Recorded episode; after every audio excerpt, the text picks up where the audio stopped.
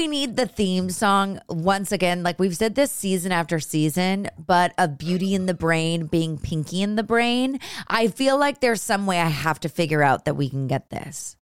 I like to think of us more as like Dexter's laboratory, and you're the sister, and I have the lab. What was the sister like? I never watched the Dee show. I, I just remember him always yelling like "Dee Dee, get out of my laboratory." I mean, it kind of sounds about right because here I am um, with you in your laboratory um, in the Midwest, coming all the way mid break. You know, David, people love beauty in the brain. I think that like emotional support just needs to fully be beauty in the brain. People are that obsessed. I mean, no, we need to like interview other people with us. I cannot. Uh, that's too much for me. To, It's a lot of pressure. Uphold. It's a It's lot so of much pressure. for me. So I feel like every text message that we have offline is me just being like, "Am I annoying? Am I ugly? How do I do this?" like I can't double down on that. No, but then you will send me pictures of yourself at concerts and at venues, like the one that you sent at uh, Lollapalooza with Ali and AJ. And I sent this picture to Ali, and I was like, uh, "The beauty and the brain is at Lollapalooza right now, living his best life."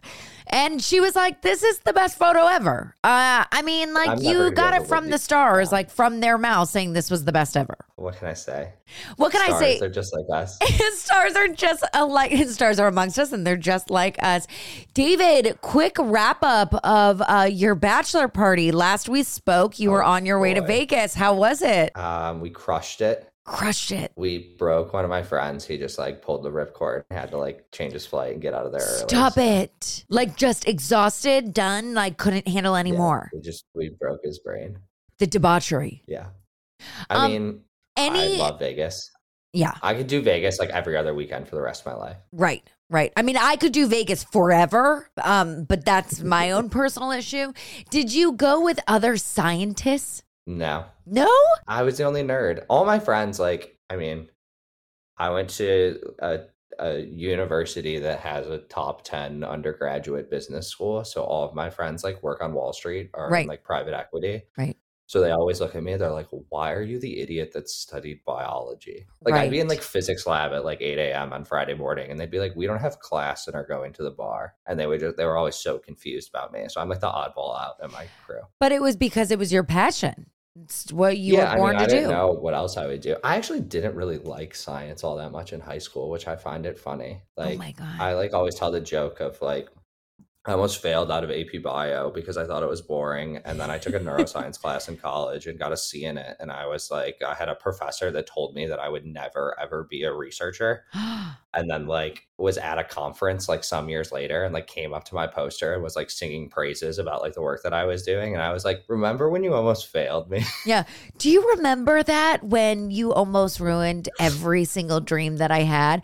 But you know that's Mhm. very typical and I'm not saying that's very typical against teachers, but but it's very typical when when at least I know for myself I'm going to say anytime someone has said you're not good at this or it's not a good idea or it's a failure um it's usually when I'm kind of like I turn it around and I'm like, "Oh, really, bro? Like you want to try this because you just like poked the manic bear and the manic bear is like ready to party now and show you who's boss." I mean, that's kind of how this podcast came along. I had someone that told me, "You know, I don't really think people are going to like it. I don't think they're going to understand it."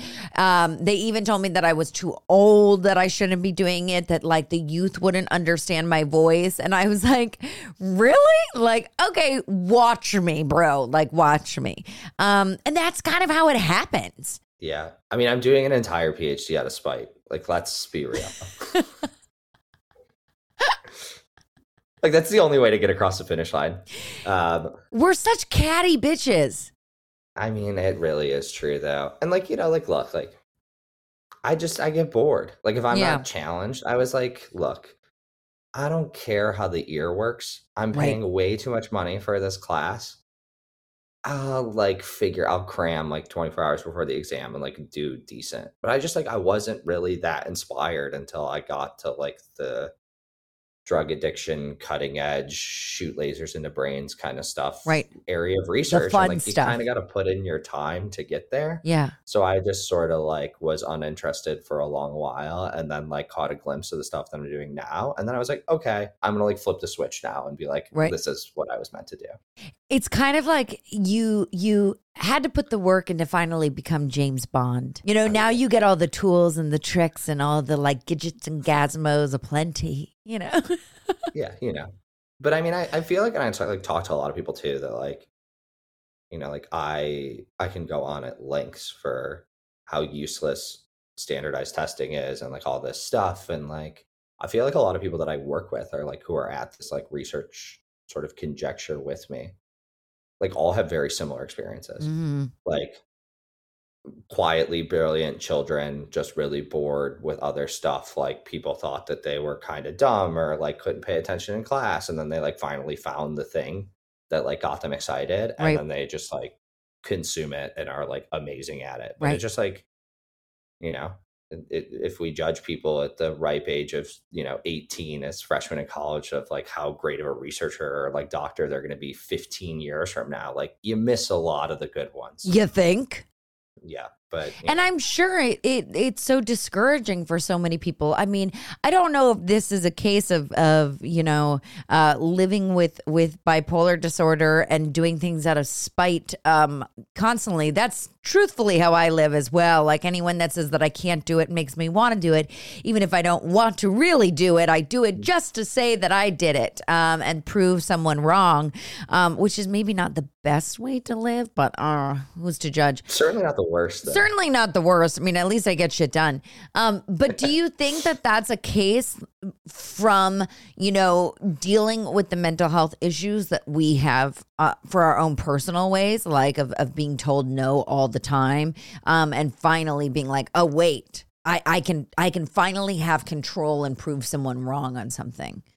Oh, I mean, uh, there's definitely, I don't know how to sort of encapsulate it at this point in time, but like there's definitely something that happened where like self agency intersected with like growing up and being Right. like, you know, like people sort of want to like regulate or sort of like put bounds on the choices that you should or shouldn't be making Mhm. because like there is that like moment that we all have. You first feel symptomatic and like fly off the handle Right. and then everybody just like wants to like put bounds on you Right. and like i think that like a way a, a sort of a way of dealing with that and sort of like rebellion is like i did it in a way that was what i would argue somewhat productive at least academically.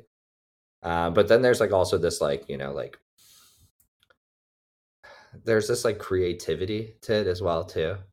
Like you know like this isn't just like me out of spite feel like filling in you know like circles like a b c d on a Yeah. test anymore you know what i mean? Like it like there is some element to it where like i feel like you get older like you get into career like you're able to like flush that energy out in something like productive that people can like see and understand Right. um so it's less of like checking the boxes and more of just like i always like describe people like why i feel like i'm a decent scientist is because like i just like to break things Mhm. like people tell me how like things are supposed to work and then i break that i'm like no it doesn't work this way Well, you're anymore." kind of your But, perfect like that sort of like lab. destructive chaos like energy that comes from me like gets applied that way well, so i feel like there's Yeah. like weird stuff that happens like i'm sure you've done it too where you're like somebody like explains to you like what they think that they should see and like you have like a much different lens that you look at it through and you're like no just like let me do it my way and like act it out and like i can't really explain it to you but like Mhm. once you see it you'll get it I feel that was me my entire life. I I'm never someone that I have a really hard time with um, you know, being able to use my words to to describe what my game plans are. You know, I get in a lot of uh like not not fights by any means, but just like frustrated, like like angst with Sturgis because of that. Because you know he always tries to help me so much by creating a vision and see like what is it the goal, what is you know because I'm someone that needs to have a set plan for a little bit, a little plan of the future. Um, especially when it comes to creating a podcast, especially when it comes to creating a brand, um, being an actress, doing all of these things.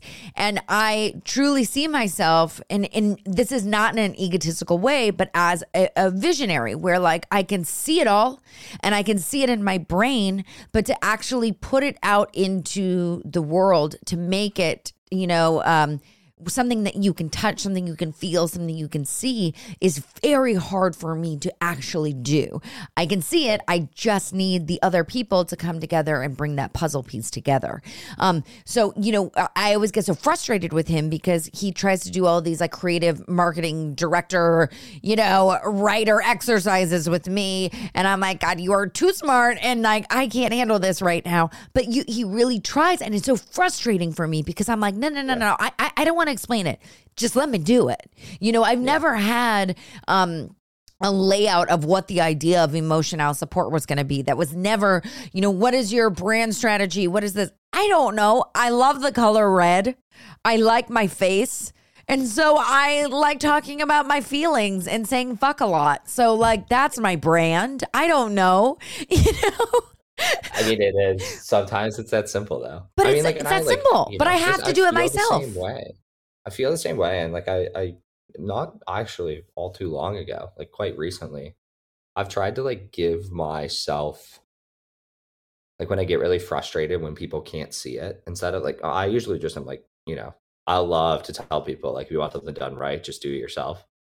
But like I've like started to sort of realize the value and being like when I get that feeling, like mm-hmm. that friction of like it's in here, but I'm like struggling to get it out like rather than push people away like i've started to be like hey just like give me some space. Like i'll give myself like insane deadlines. I'll be like just come back six months from now and like let's like go at it again. Like i find myself like having great ideas on like running into like some sort of like technological barrier like something where like it's not totally flushed out yet and like rather than getting frustrated and giving up like i'll just be like hey let's just revisit this in like six months from now mm. and like if we're still at the roadblock we're still at the roadblock but like those things used to just like really derail me and like mm-hmm. make me feel so bad and i'm like trying to give myself more time and space to be like hey this isn't fully there yet it's mm-hmm. a good mm-hmm. idea but just like rather than like writing it off as a failure because i can't do it this exact moment i just like have tried to get better of just like kicking it down the road a little bit and mm-hmm. reconvening with it later on so I'll let you know how that goes, but it's not going well. it's but it's not so so everyone should know it's not going well right now.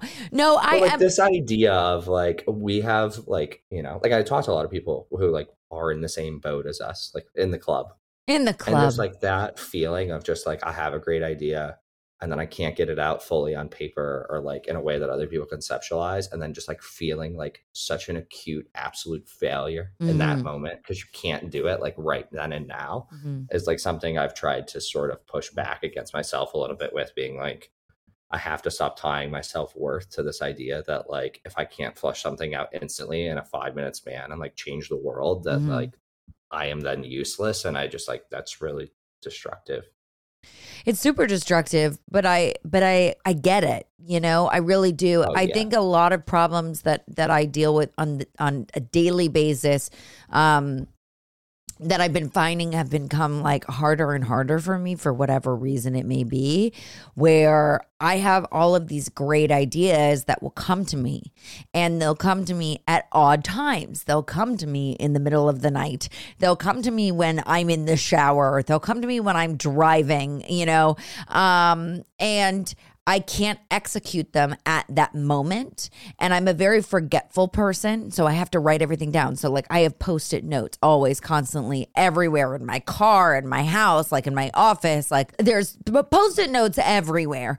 Um, but I, I have such a hard time, you know, not being able to follow follow through with that great idea if it can't happen right away and Yeah. and I I don't know what to do about it. And I don't know if there's like a special skill. Do I forgive myself and say it's okay? Like, guess what? The universe isn't open right now. Like literally, like the guy who's like gonna, you know, be posting something on social media or the person that I need to email back for being a guest or that audition that I already sent in. There's nothing I can do about it.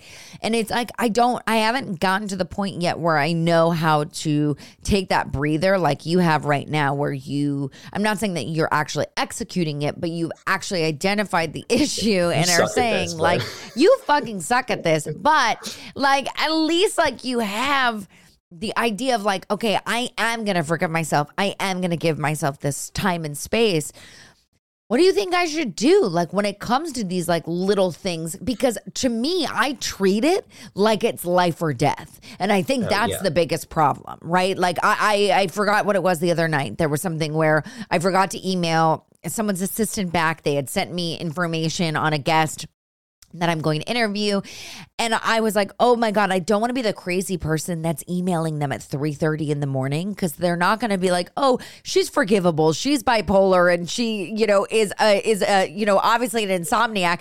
No, they're going to be like, she's a fucking drug addict who's like crazy and like out of control, which is like not fair. And like, you know what I mean? I I, I don't know. No, but it's a double edged sword though, because like it depends what it's about. Like if it's about an email and like you're like whatever, but like if you're Kanye and you're picking out a shade of orange, like that creative genius in the moment, Right. Where it's like life or death over what shade or you know like what texture we're using. Like people like love to like go all in on this, and it's like really hard to like switch back and forth of like you know like me picking a, a hex color for some figure I'm making. You know, it was like it can go either way so fast, which is like what I've Yeah. been realizing. And like you can hyper fixate on it and then like get it right and then be like, look, I'm a genius and like have like fireworks go off in the background. Or it could be an email at 3 30 in the morning and like you're thinking like, oh yeah, I crushed this. And then everyone's like, What the fuck is she doing up? Uh, so- Yeah. Yeah. so and, it, and- it really is. but Just, how sick like, is that the dice, judge- You know, Who yeah, but how sick is that? That like that's what I care about. I don't care about actually executing the thing and being like, "Wow, I have a great idea, and I'm going to get back to this person, and they're going to wake up in the morning, and their job's going to be so much easier." No, I'm like concerned that they think. Th- but then that goes back to so much trauma because when I was in high school, I was accused of being a cokehead the whole time, and I've never done cocaine before in my life. Like swear on everything, like I haven't, and I was accused You of that. that as- much energy. I have that much energy, and I was accused of that all the time. They were like, "Oh, she's just a cokehead." Even someone in my family accused me of that one time, and I'm like, y- "Y'all, I wish I could do that and like have a fun time because for me, like the odds are, I would like do a line and I'd be in a corner, and like the depression would come over, and I'd be like in a K hole or whatever. Maybe no, that's something else. That's a different You're drug. just like mixing drugs at this point. I'm mixing you would drugs. just like go to sleep. It I just, just- like does the opposite thing. yes i would just be a mess but then that like goes back to that but but it's it's it's so wild to me how you know i'm still traumatized by things that i was called when i was younger and and wanting to curate this story of like i am so far from that. I'm just a perfectionist. And it's like ah Being type A is pretty tough, isn't it? it's the worst it is It's like literally is- the worst This is ninety five percent of my therapy sessions of me like acknowledging that I'm type A and have no control over this situation, but then like being totally unable to actually give anything up or like relinquish any control about it. like But none like, but it matters so much, and everyone's like, nobody cares, and I'm like, but I care. but i do me Yeah. Yeah. Yeah. No, So I, I. don't know. You just got to pick your battles, man.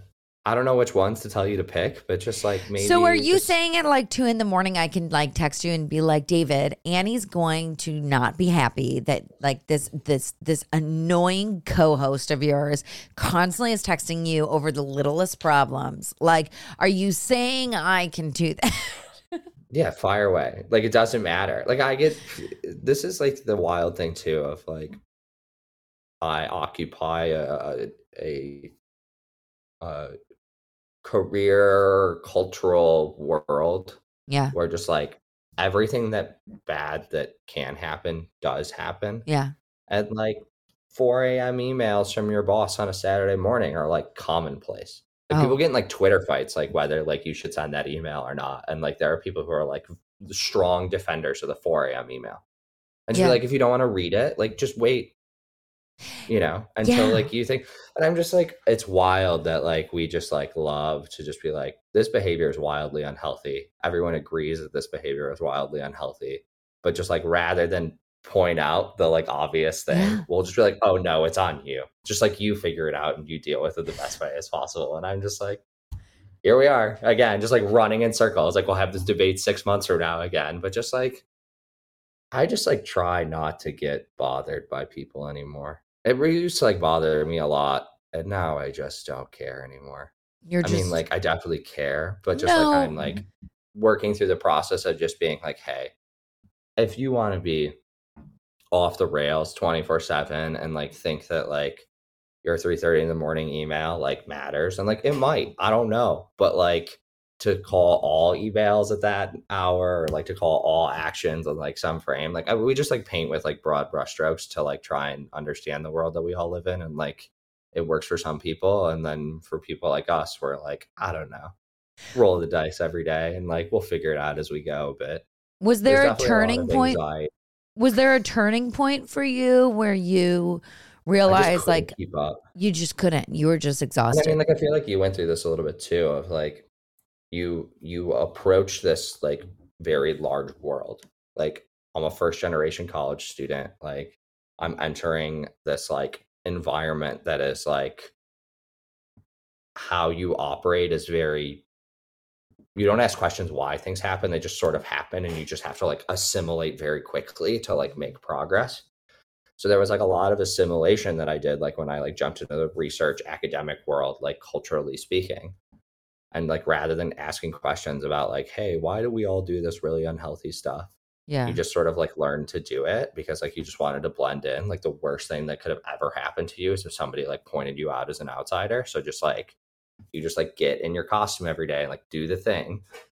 And then i just like that like doing that over and over again i just like crashed and burned and i was like okay i can't do this anymore. So like i'm just going to be myself and like if it pisses people off then it pisses people off. Right. So and then so like when i started doing that like i found other people who are like oh i also went through this process with you and like Mhm. now engage with it the same so like you become sort of a little bit of an outcast but then like you realize the people that are like wildly successful also just like carve out their own space and just like do what they want to do Yeah. and then like you figure it out but like there was that process of like i have no idea what's going on like i got my like first real job and then like you like jump in and you just like don't ask any questions and just like put the blinders on you're just like i'm just gonna act like everybody else and like hopefully nobody points out the fact that i'm new here Do people ever like come up to you now because you are so open about talking about your mental health, like in your not even in particular field of work, but just Oh, yeah. as a, a business person, right? As someone that's in the workplace.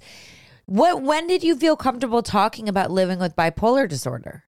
Still don't Well, I mean, but but you but people know, right? god forbid the national institute of health finds out They'd get God. Cut, they're gonna cut take all my cut, money away Cut, cut, cut. um no i mean i've had discussions with people who are like directors of departments who are like chairs Mm, of like psychiatry departments and they're like i'm too afraid to tell people that i live with a mental health problem really? or like live with a diagnosed mental illness and they this mu- is they the field they the in. arbiters of like good health. It's wild. Like it's still so wildly stigmatized that like people that you would never expect have like coming up to me and been like please don't tell anyone but like i don't they like support me because i'm the younger generation. Right. they're like you're the change that i wish i would have made but i'm still too afraid to tell anybody anything. So like i will never publicly acknowledge or comment on the fact that i know what you do or like do Mm. this podcast or like talk about these things Right. but like we'll like silently support you in the background and that's as far as it goes And why? But like, but why? Is it, it- just will they be fired? Like, for them still we make our livings based off of like what happens from here up right from you know that. what I would- mean? for those listening, he's he's saying his brain. like I, like uh, we're on a podcast. We're on a podcast, David. yes my brain from my from my chin up is my Yeah, yeah. entire career yeah. Yeah. You know, so I think that like if there's it's hard enough to get grants. It's hard enough to do research. Like, you know, like and I think that people are like, oh, if I say this thing out loud or publicly, that like, hey, I struggle with a mental health, you know, disorder or mental illness, or like I have this history in my family, you know, like that that's just like a knock against them and it just like makes doing their job harder. You and know, they'll just like never leave that camp. Like Yeah. you and I can be like, look, like you're looking at this the wrong way, but like no amount of Oh, I don't- arguments will ever tell them to leave. I don't think so because you know I've even recently there was um uh I, I don't even remember what the situation was but I was talking about um you know oh bipolar disorder and and someone was like oh uh," you know and I before I said that I was living with it right? And they're like oh that's tough and I was like oh yeah no I haven't they're like, oh really? Oh well uh good on you wow brave brave you know tiny violin brave. Um you know so i i, I get it. It's still nerve-wracking because you're like what's the response gonna be? You know i even did this i have a new agent and I, uh, you know, I was doing an interview because it was during COVID and I was meeting with them. And in the background was all the emotional support, you know, merch. And they're like, oh my God, that robot's so cute. Like, what's that? You know, I said, oh, well, actually, that's my, you know, um, that's the logo. That's Emo. Um, Emo is uh, the representative and mascot of my podcast, Emotional Support. They go, oh, that's so great. You know, um, we knew that you had a couple podcasts. Like, what's this one about? And and I was like, oh, it's a mental health podcast. It's it's meant to be really funny and bring light and and bring levity to a situation that's filled with darkness, you know. And it was I was so nervous to be like what I usually pitch myself as. It's a show of, of me telling my life story of living with bipolar disorder and, you know, living this roller coaster life and, and finding other like minded individuals who are going through this struggle. And I told them, and they didn't even bat their eye or question it afterwards. But it was the first time that I was nervous again because I was like, okay, this is a new agency. This is all fresh. Like, I don't want them to be like, oh, she's the fucking crazy bitch. Like, and like obviously they learned really fast I was. Um, but it was interesting because this was only like six months ago, you know, um, and it was the first time that I had that. "Ooh, do I do I do I say Yeah, it? no, I mean. I have it all the time, and I just like blow through that stop sign because I'm just like authentically, this is who I am. Like, I am not like a, I don't like shut stuff down. Like, we confront problems, we talk about how we're feeling, like, we do this stuff like very publicly, and I understand that makes people uncomfortable, but like, it is like this interesting world. There's like, I will get like weirdly academic on you for a second. So if you're listening, you know, like pull over in your car. Here's and, where like, the brain comes this in. Research paper, but Yeah. there's a there's a great paper that was published i don't know probably mid 2000s like between 2005 2010 um called shame blame and contamination Shame, it's this- blame, and this- contamination. and it talks about like the f- effects of being diagnosed with a mental illness not only for you but like the people and like the network around you so like mental illness is not contagious but like if i tell somebody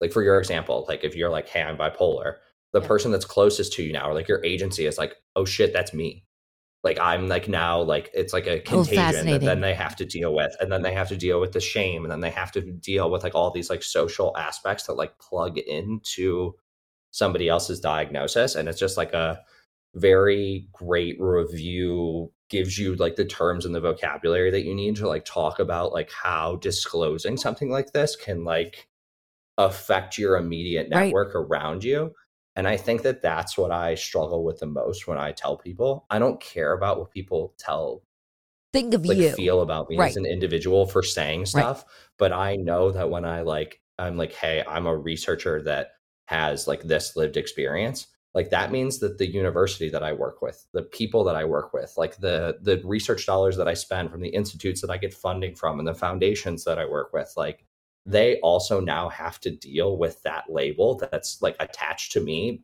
right. like working with them because like there's no inescapable way for like some random bystander or like passerby or like you know like somebody who's like a member of the community to like uncouple those two things so it's like really hard i feel like when I disclose or when I talk about it, it's not so much about like what are people are going to think of me, but it's sort of like what does that do to the connections that I work with? Huh. You know, like it's really easy for me to go to a mental health conference sponsored by NAMI and talk about it Right. because right, like that's the vibe. right. But it's way more difficult for me to go to like a academic research conference and be like, hey, this is my lived experience. A, because I don't think they care, and B, because like that is not their Mhm. vibe. And if I hmm. say that out loud in the world, like they might have to deal with like that pushback or that shame, blame, and contam like contamination, contagion world that like associates with like me disclosing something like that. So what do you say to somebody who works at a, you know, 9 to 5 job and they whether they've been recently diagnosed or known that they've lived with bipolar disorder or schizophrenia or uh, a- Yeah. anything and just being a little bit depressed, right? And on a low dose of antidepressants, what do you say to someone um who is dealing with the stress of a workplace and is or is dealing with the struggle of do I come out and do I tell people? Yeah. I mean, I think that the first thing I'll say is that when you do finally disclose, like like the interaction you just had, overwhelmingly the majority of the time the person that you tell is going to like take it very well and like be very supportive Right. and not retaliate against you. That's not to say that those things still don't happen because they definitely do, but like Right. I think this fear of like it always goes bad is sort of not representative of like how these conversations go now. Um and I think too is like you have to sort of my answer to that question sort of changes by organization type. You know what I hmm. mean? If you work at Apple and you describe these things, like they're going to be like, "Oh, that's great! Like here's some resources." Here's a bonus. you know, like you might have a bad interaction with those people. Those resources might suck, like whatever. Don't get me wrong. Right. Versus like if you work at a mom and pop shop in the middle of Missouri and like they like, you know, like it's still not a thing. Like not to rag on Missouri, but like who cares? Like right, right, right. I mean, but you know what I mean? Like versus like, you know, like you work with 10 employees and there's no real HR and there's no real like delineation of like power, like these sorts of things. Right. So like, you know, like a lot of this stuff I think gets stratified by you know, like where you are, what kind of organization you work in, how many people are there, do people take this seriously? Do we offer healthcare? Like these sorts of things are all like confounding like variables that you sort of have to juggle with in your brain. So like if you don't feel comfortable, don't say anything. That's what I You know what I always mean? say. I always tell people, you know, unless you're ready to speak about it, don't speak about it because it's not only just about um you know th- what you were saying the shame blame shame blame contamination is that what you said I gotta look it up now. yeah but but it's not just about If that you could hear me typing on my yeah yeah we're yeah david's david's gonna do the research wait, I'm gonna make you put it in the show notes. oh 150% i will are you kidding me 2006 in the Journal of what's it in? Family Psychiatry. Uh, The impact, shame, shame, blame, and contamination. The impact of mental illness and drug dependent stigma on family members and peers. okay well so we're gonna put this in the show notes so you can listen Shout to out to Patrick Corrigan, Yes. University of Chicago. you know, oh yay doing patrick God's work. doing god's work Let's get him on the pod. oh my god could you imagine patrick we want you I on the send him a cold email. I'm sure he'd answer. we like we had a whole discussion on your your Oh my god, research can I paper. disclose? I don't know if I'm supposed to tell this story, but whatever. what? Oh, oh, oh, Speaking of cold exclusive. I know. Um, I like find this funny. Like researchers love to talk to people. Nobody just like reaches out to them ever. Like my old Really? undergrad, like the mental health researcher that I worked with, Dr. Pescosolido, like wrote this paper and like somehow Glenn Close found it. And like Glenn just called her, just like cold called her office number. And that's how Bring Change to Mind started. What? Yeah. So, okay, guys, everyone listening right now, David and I Just, are like, going to reach out to. Patrick Like if you read something that you like, No, just, we're like, gonna- call them or send them an email. and we're going to call Patrick and see if he wants to come on and talk about this. Yeah, we can do it. We could do it with such confidence. Can you imagine? Um, I can't wait for this to happen. Um, but I, I will just say this: if you are, you know, not ready to speak about your mental health, um, and your diagnosis or whatever it may be to somebody at work, please don't do it because it's not about, oh my God, am I going to get fired? That's not what it's about. The pressure that I know from my own personal experience, and I know you've experienced in other people, is when you open that flood, that, excuse me, when you open that floodgate, right, you're going to have so many people come forward who are not going to just ask you about you. Odds are they probably won't ask you about you, but they're going to come and they're going to say, Oh my God, I've been feeling the same way. I have this problem. These are my signs. Can you diagnose me? And when you're not a doctor, you don't know. Do you know how many people have come to me? We were laughing about this earlier, amazing. saying that so many people listen to the podcast and go, Oh my God, I think I'm bipolar. I went to, you know, I went to a doctor or I went to a therapist and, you know, and I think it's wonderful because you know what? The conversation is being had. We're being questioned. We're being like, oh my God, wait, I remember hearing this. The first time I heard Carrie Fisher talk about bipolar disorder was when I was like, oh my God, I'm finally being heard. This is exactly the same symptoms. And while, you know, uh, she and I were diagnosed exactly the same thing with with the bipolar disorder. Odds are you're not going to be exactly the same as someone else, but you're introducing a conversation that is not used and not spoken of that often. And so you have to be ready for the floodgates to truly come forward where people are going to come out of the woodwork. They're going to have questions. They're going to want to have, you know, a shoulder for support. And that's amazing. But you have to be fully solid ready for that. Um, yeah. And it's something that, that truthfully, I wasn't episode uh, one through 20 of the podcast um, because I did not know there would be this whole world that would actually resonate with my story, would resonate with my guest stories. Um, and that's why I had so many breakdowns because it became very overwhelming. So you just have to be so confidently ready to speak about it. And when you do speak about it, just get ready because you are going to change so many lives. Um, and it's going to be the most fulfilling, best feeling and of work you could possibly ever do on this planet. Yeah, I mean, I, you, have obviously encapsulated it better as I struggle for oh. words always. But like, I think like what I'm trying to say is like you know like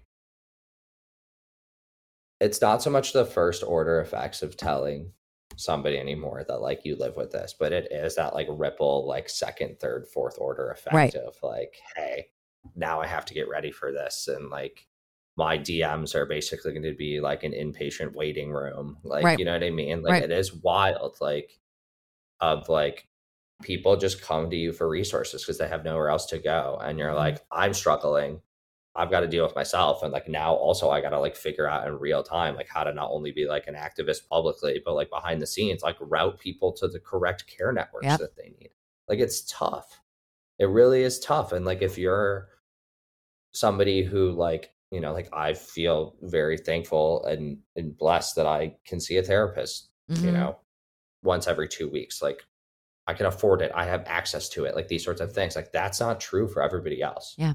So it's like tough for me to tell other people who like don't have the the network or stability behind them uh-huh. to like do this sort of work to be like hey go out and be an activist knowing that they're going to get absolutely steamrolled by this mm. so it's like tough to you like you have to make that personal decision and like you know i'm never telling anybody not to do stuff but like you, you know i wish somebody would have told me like hey this is probably what it's going to be like once you come public right right and like I'm not even famous. Like, you know what I mean? Right, like, I, it's just right. like I'm just like a random. Well, David, uh, the fans seem like, to differ. Steamrolled by this, it's tough.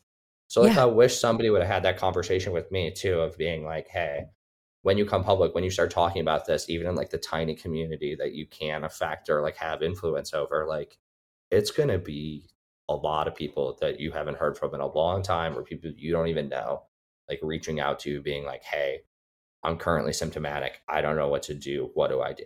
Like right. you become like you might not have a degree, you might never have done any of this. Like right. I just happen to do science has no no effect over like having people reach out to me or not being like an arbiter of like factual knowledge about the mental health system. Like I'm not a therapist, I'm not a psychiatrist. Like yeah, I like work on mental health stuff, but like not in a way that's like treatment by any right. means. Well, and then like people will still come to you and be like, I believe what you say. I validate your personal experience. Now, like, use that information to fix me. or Mhm. point me in the right direction. Mhm. And it's like tough to have to deal with that in real time while you work through your own stuff. And I think that I almost find the people in my life who have come out to speak about their mental health um, have had more of of the flooding kind of you know you would think like oh Alexander hosts a mental health podcast so I'm sure she gets a lot of people that come to her. You would be surprised. I think the people that are more not more approachable that's the wrong word but the people that live in smaller communities um, i have a lot of you know friends who live in middle america in small towns and they came out or spoke about it or they came on my podcast to talk about it and it's the smaller communities that seem to actually floodgate more towards them and like gravitate more um, floodgate more is not a, a thing so i'm gonna just pretend like i didn't say that okay. uh, We're they- just doing verbs. we're just doing verbs. Uh, but they tend to gravitate more because there isn't as there, there aren't as many resources, right? And it's also being more approachable. So, you Yeah. know, you would think like, There's oh, it's like there. Right. It's like, you know, who was it? There was some celebrity that came out bipolar, you know, or with some mental health issue recently. And it was like, you would think everyone would go to them. No, you'd be surprised. It is the in quote unquote influencers that come from a smaller area, a smaller town, because it's more approachable. And that's where a lot more stress is, right? Because, you know, there's, I, I don't 90% of the time read my inbox on my my Instagram. I, just I don't. Um, I get a lot of feet pictures, a lot of inappropriate videos, so I choose not to look into my inbox. Um, where I'm seeing the responses and and the questions and everything come in are through the comments on emotional support and through reviews and stuff like that. Um, but when people are open on their DMs and they do allow that that that inbox, you know, to be wide open, uh, that's when it all comes forward. And I think that that's really important for us to all acknowledge that you don't have to be a superstar to have the most influence. It's it's smaller micro influencing um, that's really changing the way that everyday life is is um, moving forward in the grand scheme of this mental health, you know, movement or whatever you want to call it is happening. Yeah.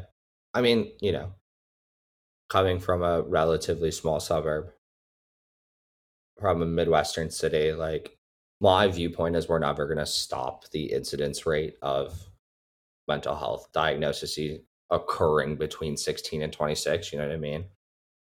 Like that number's not going down anytime soon. Like for people to think it is, uh, that's a pipe dream. Like for them to think what is going down.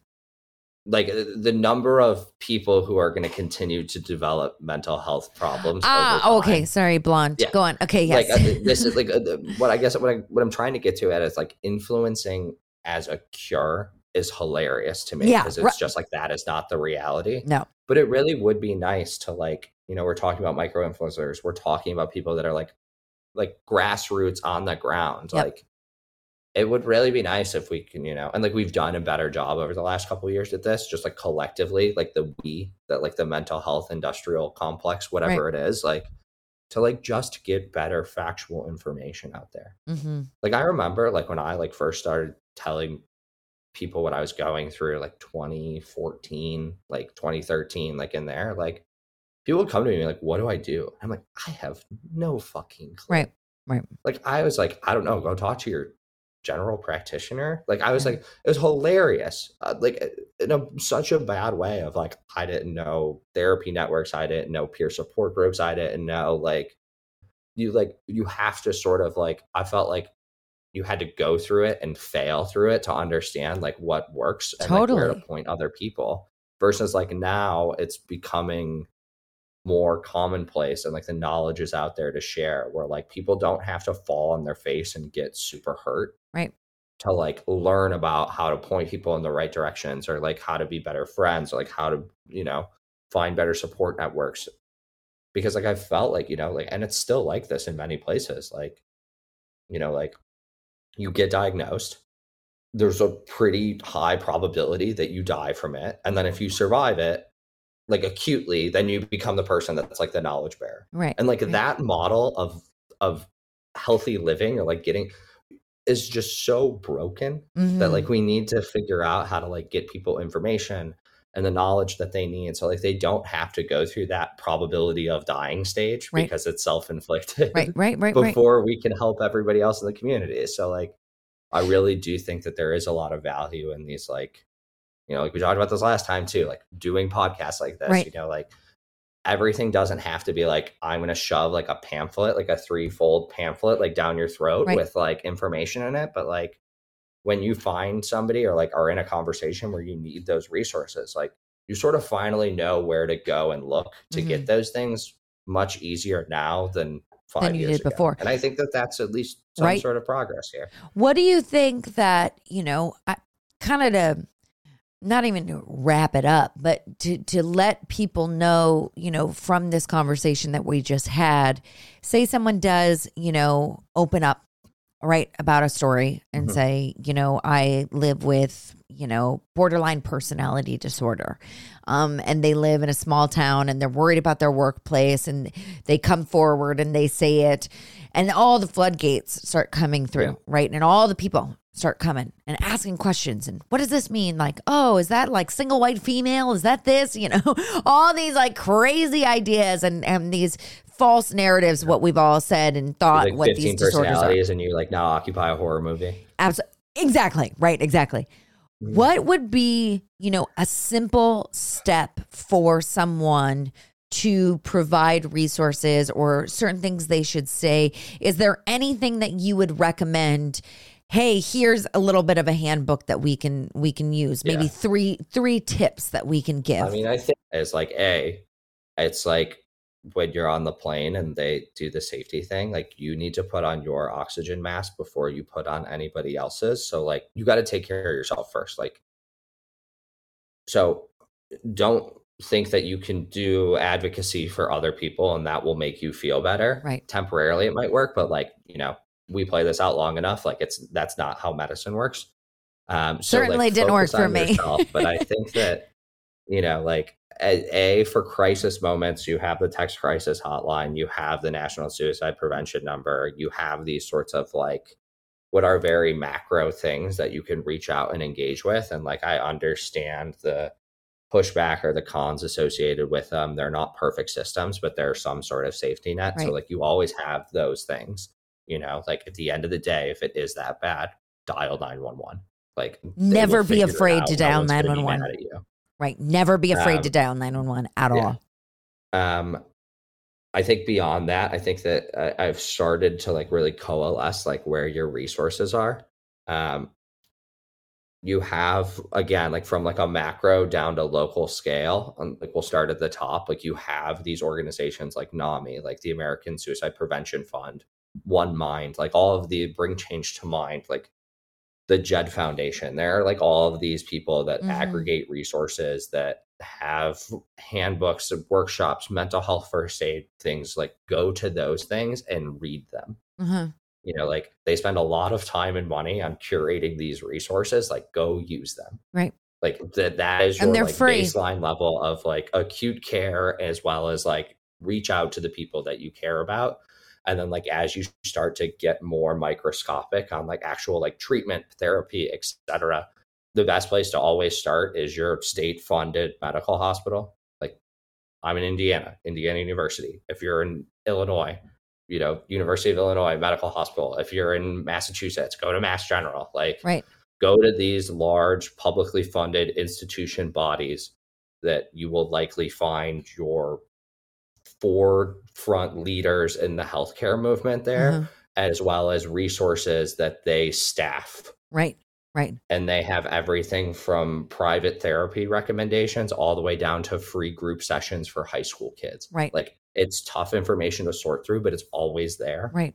and like honestly, again, like back to our cold calling stuff, like send those people who are the administrative directors emails hmm and say, hey, this is what I need. Do you know where to point me? Like the mental health world is a very small treatment hmm network. Everybody knows each other. Yeah. If you're a teenager in the state of Missouri again, and like you live in a small town and you don't know what to do, reach out to Mizzou, email those program administrators and be like, hey, I'm in this town. Can you give me a recommendation for three people that I should go see? Right. And I guarantee you that those three recommendations will be better than anything you can find anywhere else. Oh my God, that's so fantastic.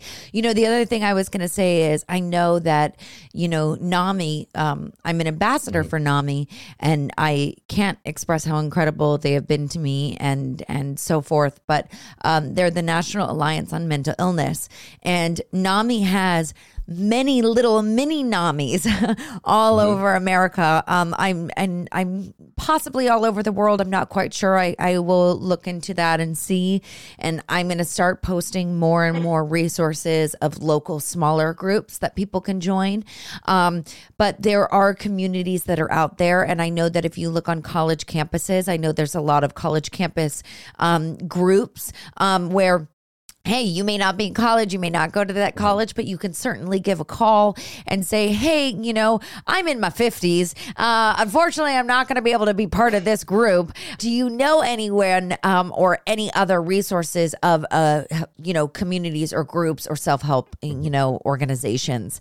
Um, I'm gonna start curating a bunch of lists and get-togethers and and try to figure it out and and go from there and, and just post as much as I can and share as much as I can. And, you know, while I can't vet every single one of them, I can sure as hell, you know, post and let you know what I think it may be a great possible answer, yeah. um, you know, to, to your question.